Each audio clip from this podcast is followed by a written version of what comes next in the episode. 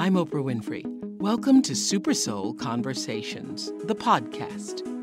I believe that one of the most valuable gifts you can give yourself is time. Taking time to be more fully present. Your journey to become more inspired and connected to the deeper world around us starts right now. Elizabeth Gilbert came on tour with us last fall. And she is the delight that you imagine her to be. And when I interviewed her for Super Soul Sunday, she told me her own spiritual practice is literally to bring the light into every encounter that she has. And that's what she's here to do for us today. She's here with her session she calls The Flight of the Hummingbird, the Curiosity Driven Life. Elizabeth Gilbert.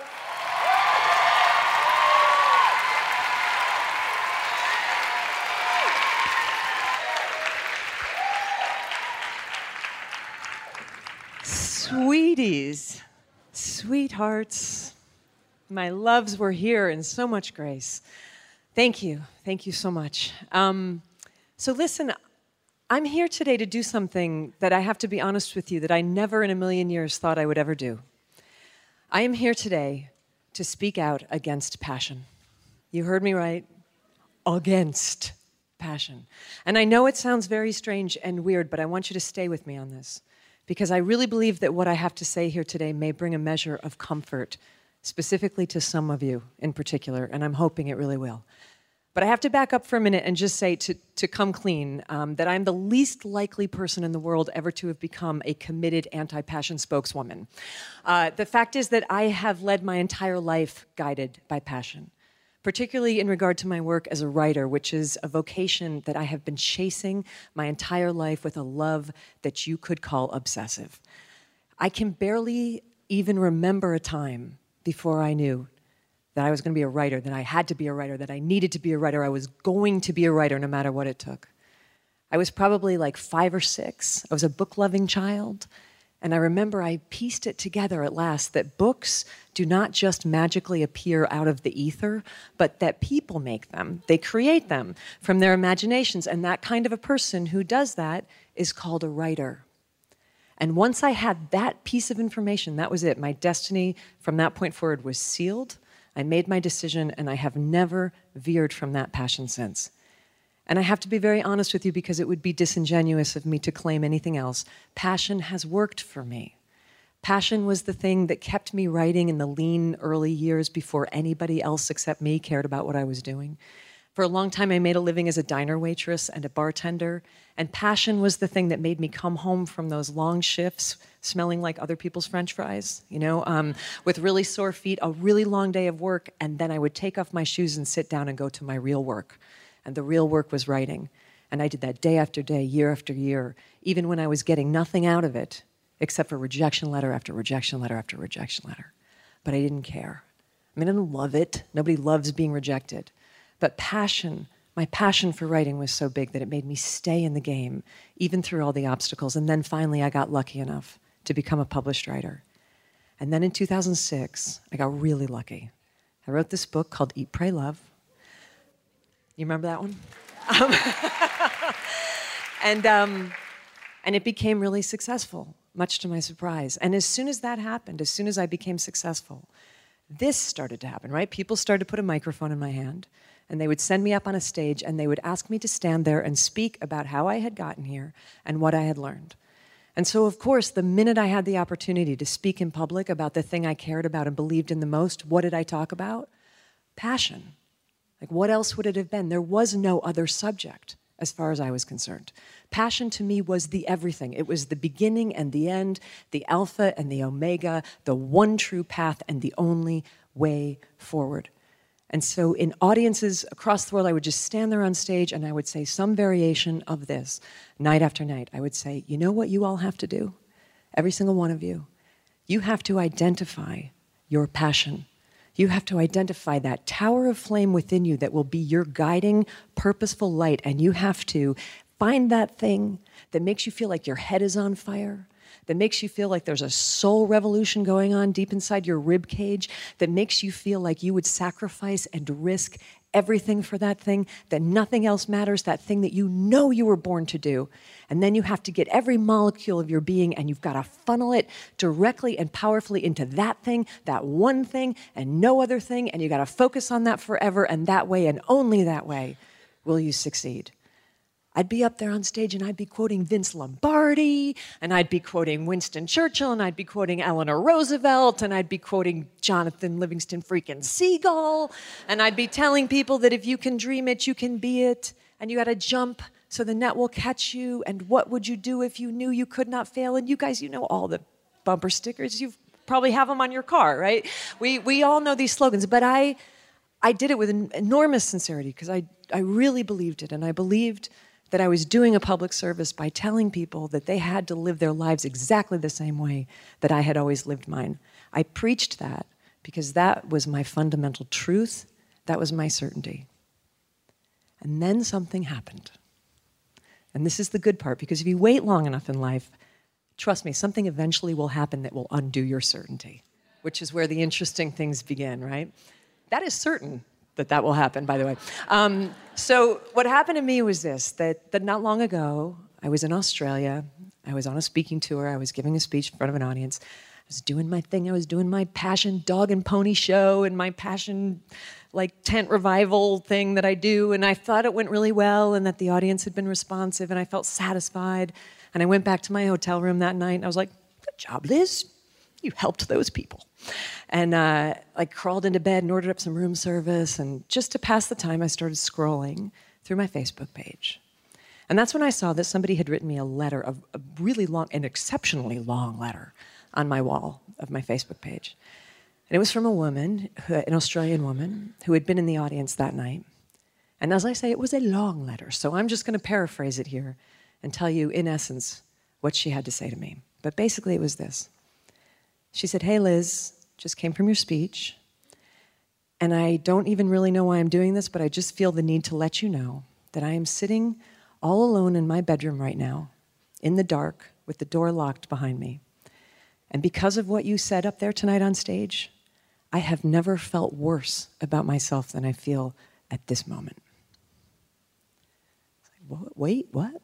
Like, that caught my attention, right? Sort of leaned into the letter. What is this?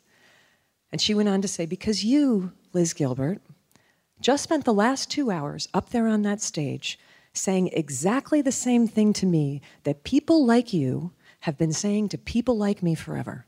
You got to follow your passion, follow your passion, follow your passion. And it all sounds well and good, but I just have to tell you because I don't know who else to tell and I've got to get this out. I don't have one. I don't have one for the last time. I don't have one. And I think if I had one, I would know because it sounds from the way you describe it like it's pretty freaking obvious. In fact, I would probably be the first one to know if I had one. And I don't have one. And I'm telling you, it is not for lack of searching. I have not been lazy in my life. I have been tearing myself apart for years trying to find that thing that you people keep talking about that one tower of flame that's going to be the guiding principle that I can organize my entire life around.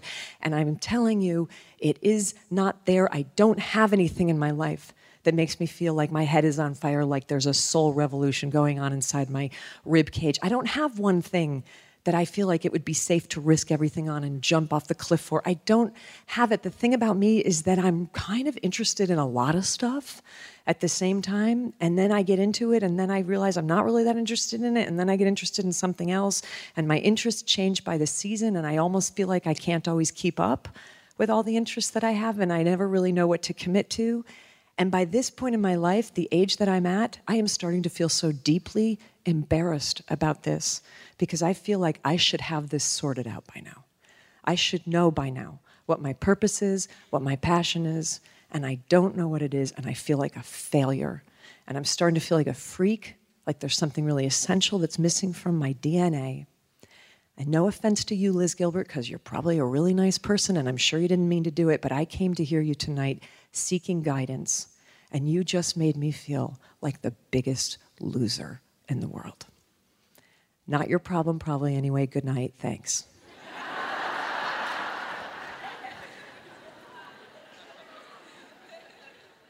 Whoa. Whoa. Whoa. So I went back and I read it again, and I read it again.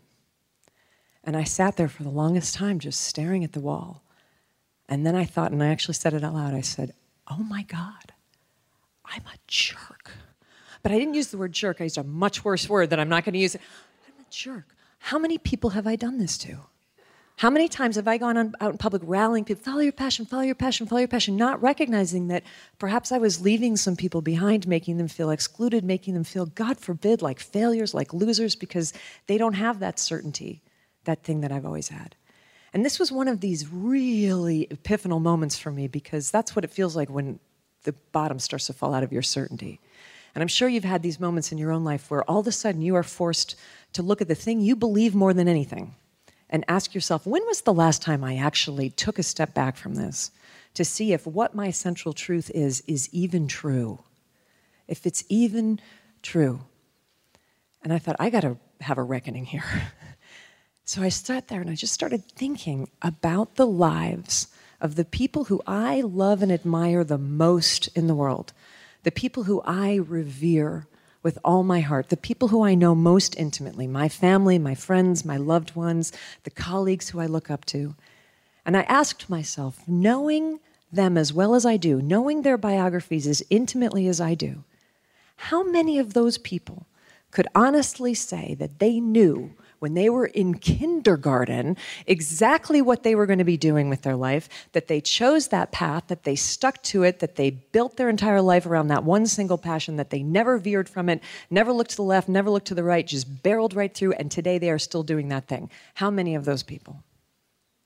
And the answer, when I was very honest with myself about it, was basically none of them. Like statistically, like 0% of them, which hadn't stopped any of those people from living gorgeous, rich, complicated lives full of what our friend Brene Brown calls wholeheartedness. These are the people I admired the most in the world. And their lives were not this single, direct, clear, purposeful, wake up in the morning from the time you're a child and you know exactly what you're going to be straight line.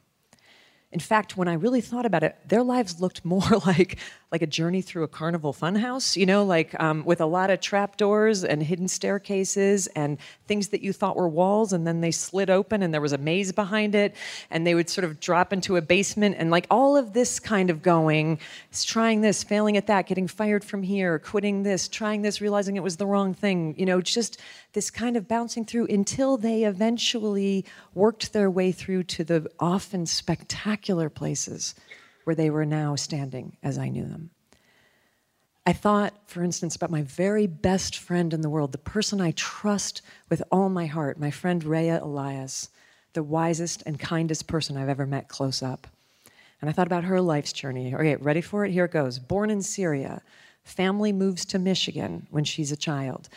Difficult time adjusting to America. By the time she's in her late teens and 20s, she's a punk rock musician in Detroit's underground music scene. And then she becomes a hairdresser. And then she becomes like a fashion stylist um, on photo shoots all over the world. And then she stops doing that. She becomes a filmmaker. And then she stops doing that and she writes a book and becomes a published author. And now she is in New York City with great success and satisfaction selling high end real estate. And all of this, right? A logical progression, right? And, and all of this through the course of a very convoluted and often devastatingly painful journey that included, among other stops, a long period of heroin addiction, a period of homelessness, and more visits than she can physically name or count on her fingers to prisons, rehab centers, and mental hospitals before she finally found her way through that funhouse to where she is now. And what has my best friend Rayya's journey made her into?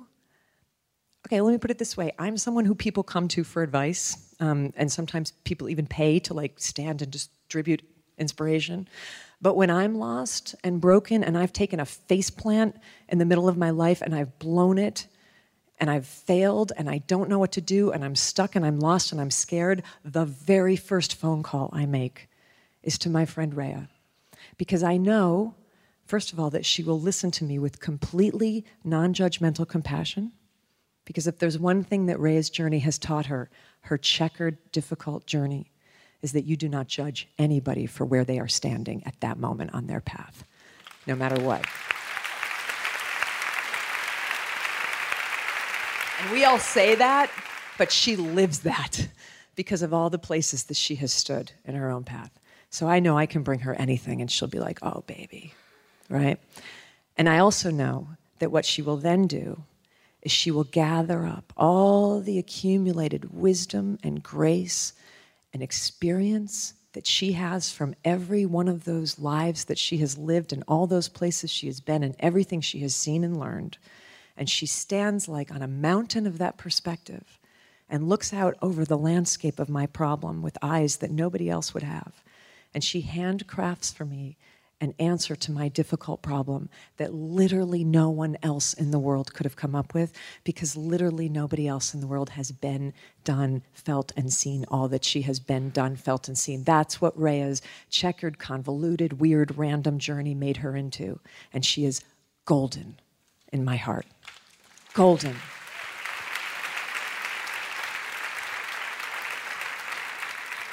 And then I thought about my husband, my wonderful, freaky, fantastic husband, the love of my life.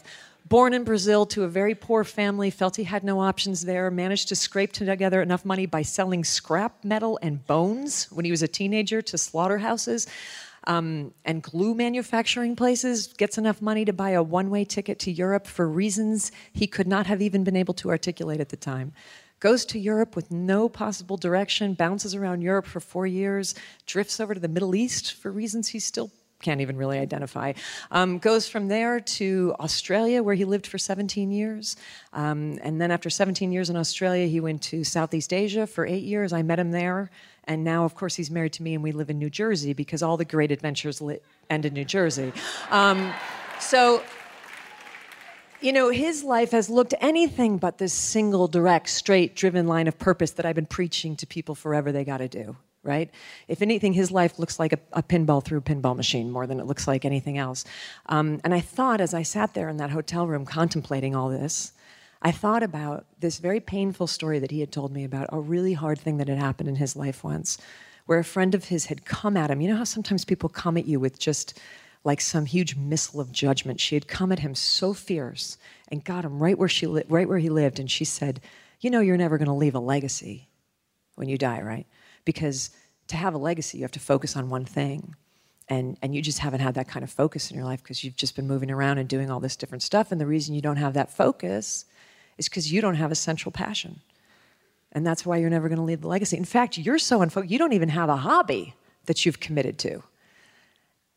And it hurt him as it would have hurt anybody to hear those. Nice friend, by the way, sweetheart. Um, it hurt him. But he, instead of sort of reacting, he took it home and thought about it. He thought about it for a few days and he came back to her a few days later and he said, Yeah, I can't stop thinking about what you said. And first of all, I'm not really worried about a legacy. That's not something I've ever really been concerned with in my life. I'm not wired that way. Um, and you are correct to say that I don't have a hobby. I don't care about a hobby. But you're wrong to say that I don't have a passion. I do have a passion. My passion is for life itself in all of its magnificent directions. For life itself. And what a life he's lived, which is exactly why I fell in love with him and why not one day of our marriage has been boring to me because of that. And then kept processing this, and I thought about all the people who I know and love who are still very much on the search, who are still really unsure about what their purpose is, who aren't totally certain that they have one central burning passion, who are still moving from this to that, trying A, trying B, trying C. Some of these people who I know and love who are in their 40s, 50s, 60s, and beyond, and they're still trying to figure out what they're going to be when they grow up. Does that sound like anybody in here? You know, um, you know that feeling, right? And I know that some of them are really at ease with the shape of their journey, but I know, and I should have seen all this long ago, that many of them are not. And they carry that anxiety about the fact that in a culture that fetishizes passion and fetishizes certainty, they are uncertain. and they're not totally sure that they have this great burning purpose and they're not totally sure what their legacy is going to be. And it makes them feel stressed and it makes them feel, I should have seen this already, like that woman in Australia who said she felt like a loser and like a failure. By this age, I should have had this figured out. I know this because they've come to me and they've told me these things. And I realized that night what I ought to have realized a long time ago that every time somebody like me says to somebody like that, hey, it's really easy to solve your life, man. All you got to do is just follow your passion. It probably twists like a knife in their guts. So I don't do it anymore. I don't say that anymore. I don't preach there is only one path and it is the path. I don't preach that anymore because I don't even know if I believe it anymore. And these days, when I meet somebody who's on the search, who's feeling lost, who's feeling confused, who's feeling purposeless, who's like, I don't know what I'm supposed to be doing here, I actually say to them the exact opposite thing of what I would have said a few years ago. And the very first thing I say is listen, do yourself a great service, do yourself a great kindness, and just for now, just take the word passion off the table. Just relieve yourself of that because there's so much pressure around that. Just take it off, just forget about it just for now. Let it go.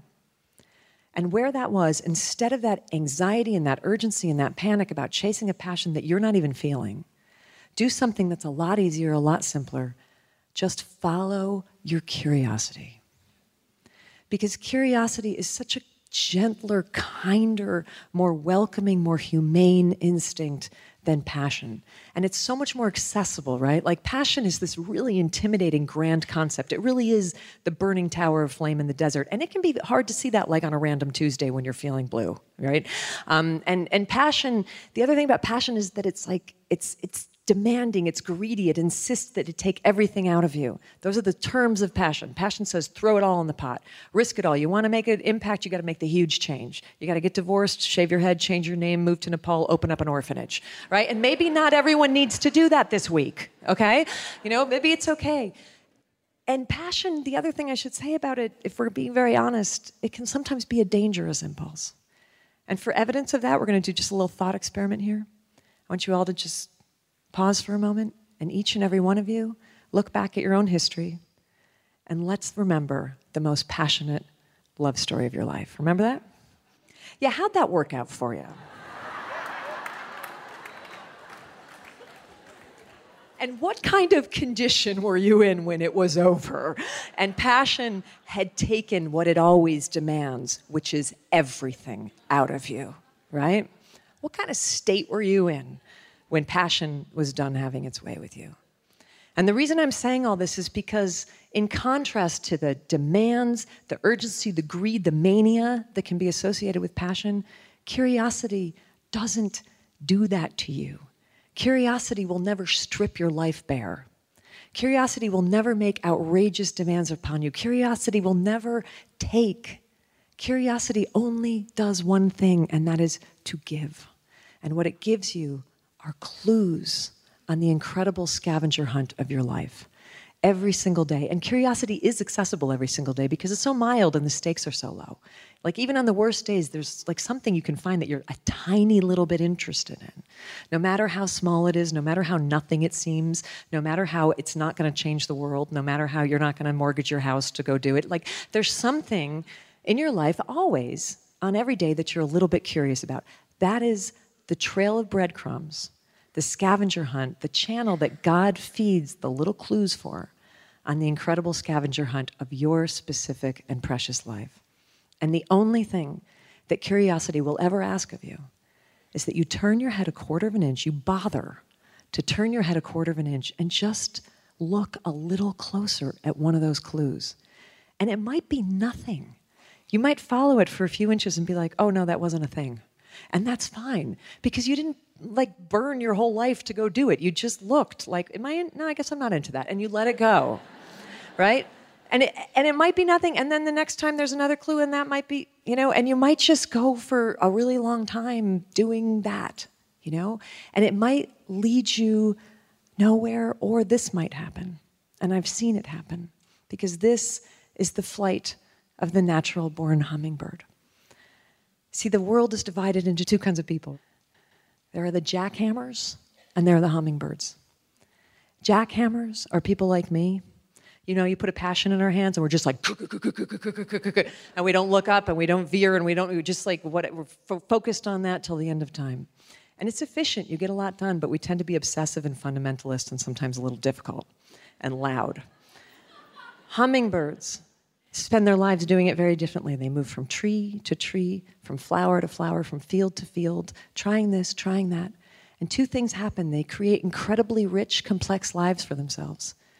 And they also end up cross pollinating the world. That is the service that you do if you are a hummingbird person, because you bring an idea from here to over here where you learn something else and you weave it in, and then you take it here to the next thing you do, so that your perspective ends up keeping the entire culture aerated and mixed up and open to the new and fresh. And if that is how you are constructed by your divine maker, then that is how we need you to be. You just keep doing that. That is what the path is that you're supposed to lead. And I'll give you the trick. Here's the magical thing. If you do that, if you're willing to just release yourself from the pressure and the anxiety surrounded by passion, and you just humbly and faithfully continue to follow the trail of the hummingbird path, going here, going here, going here, going here, and you just trust it, one of these days you just might look up and realize, oh my word, I am exactly where I'm meant to be. I'm with the people I'm supposed to be with. I'm doing the work I'm supposed to be doing. I'm in the city I'm supposed to be living with. My family looks the way it is. In other words, if you can let go of passion and follow your curiosity, your curiosity just might lead you to your passion. What? that is it. That is the magical trick. I've seen it happen, and when it happens, it does feel like there's a divine hand in there, that the whole thing wasn't random that somebody was guiding it, and it reminds me of that lovely quote by the beautiful 14th century Persian poet Hafiz. And he said, This place where you are right now, God circled on a map for you. Wherever your eyes and heart and mind can turn against the sky, the beloved bowed there.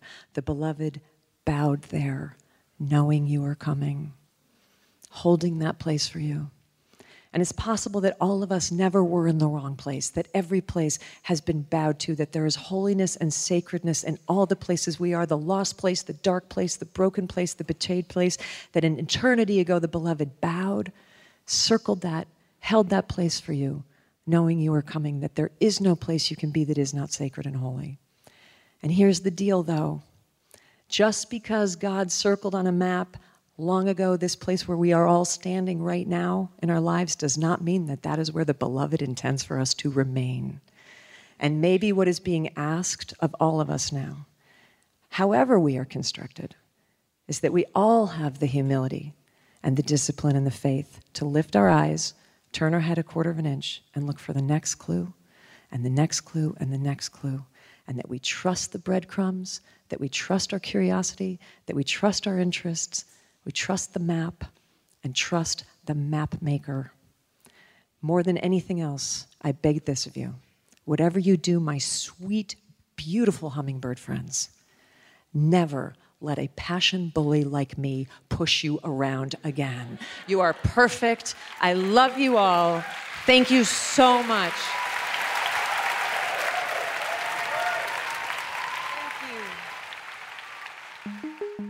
I'm Oprah Winfrey, and you've been listening to Super Soul Conversations, the podcast. You can follow Super Soul on Instagram, Twitter, and Facebook. If you haven't yet, go to Apple Podcasts and subscribe, rate, and review this podcast. Join me next week for another Super Soul Conversation. Thank you for listening.